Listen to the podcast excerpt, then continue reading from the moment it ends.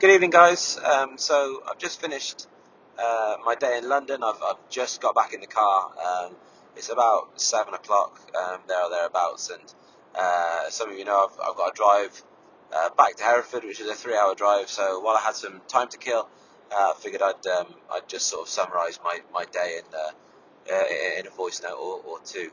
Um, so, so in London today, I mean, it's, it's difficult for me because the majority of my my clients are uh, in London, um, and as I said, it is three hours away from home, so the, the days are long. Um, and, and today I was um, I was invited to to a cryptocurrency networking event um, where there's sort of 30 uh, really bright, uh, innovative uh, minds and companies there, um, just just looking to connect uh, with blockchain being being the common theme. Um, and I was invited along really because as, as an insurance broker, what we what we're able to do is is, is to provide risk management and insurance products to the, the blockchain and cryptocurrency space, which which not a lot of companies are, are doing. And I suppose the one takeaway from from the, the networking event is that um, is that normally as a, as a broker, I'll go to a networking event and uh, and be avoided like the plague. But nobody nobody wants to talk to an insurance broker at all. Um, they think we're we're boring and we're just like there for, for hard sell. But um, at the event I was at today, because there aren't many insurance brokers in in the crypto space. Um, I was really popular for a change, and it sort of it sort of took me took me aback. And uh, and uh, and even so, I mean, just before I left, I was approached by uh, a minister of, uh, of Malta who's uh, who's trying to get people to, to go over to Malta and uh, and set up their their blockchain or cryptocurrency companies there. And he was like, you know, I really need to talk to you. Insurance has been such a, a barrier for, for a lot of our startups and companies involved in the space, and we really need someone who knows what they're doing to to help us and, and sort out. Um, and that's amazing for me to hear because that's exactly what we're we're trying to do. I think that um, I think that firstly um, to see that there's there's a slow shift in perspective um, or perception about about insurance brokers as a whole is great.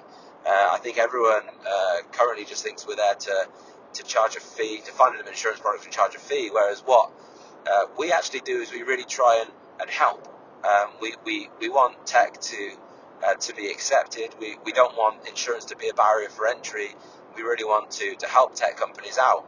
Um, so we, we take the time and we, we really help them and, and, we run through what they need and, and how to go about it. And to, to get that message across to, to 30 you know great people, great companies today was amazing. And you know, like I said, to be to be popular in a room full of businesses for once is uh, is great for me, and it also sort of um, gives me a, a, a strong idea that or feeling that I'm, I'm on the right track. Um, so that that was really good. Um, and you know, it's an event we'll definitely attend again.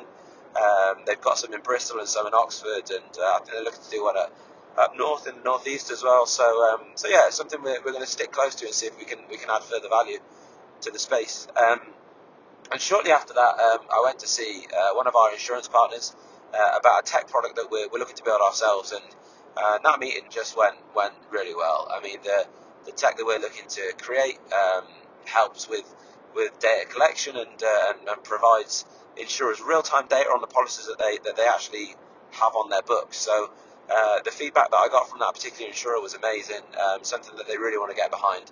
Um, and you know, fingers crossed we can we can we can make it work. Um, and uh, and yeah, I mean, it just goes to show that you know uh, we're, we're on the right track with these things, and, and the tech space really is uh, an exciting place to be. Um, and once, uh, I suppose, once I've I've done with all that, and uh, I've spoken to, followed up with a, a few of these clients, and uh, spoken with with the guy from Malta, I'll uh, I'll update you again and let you know how it's going. Cheers.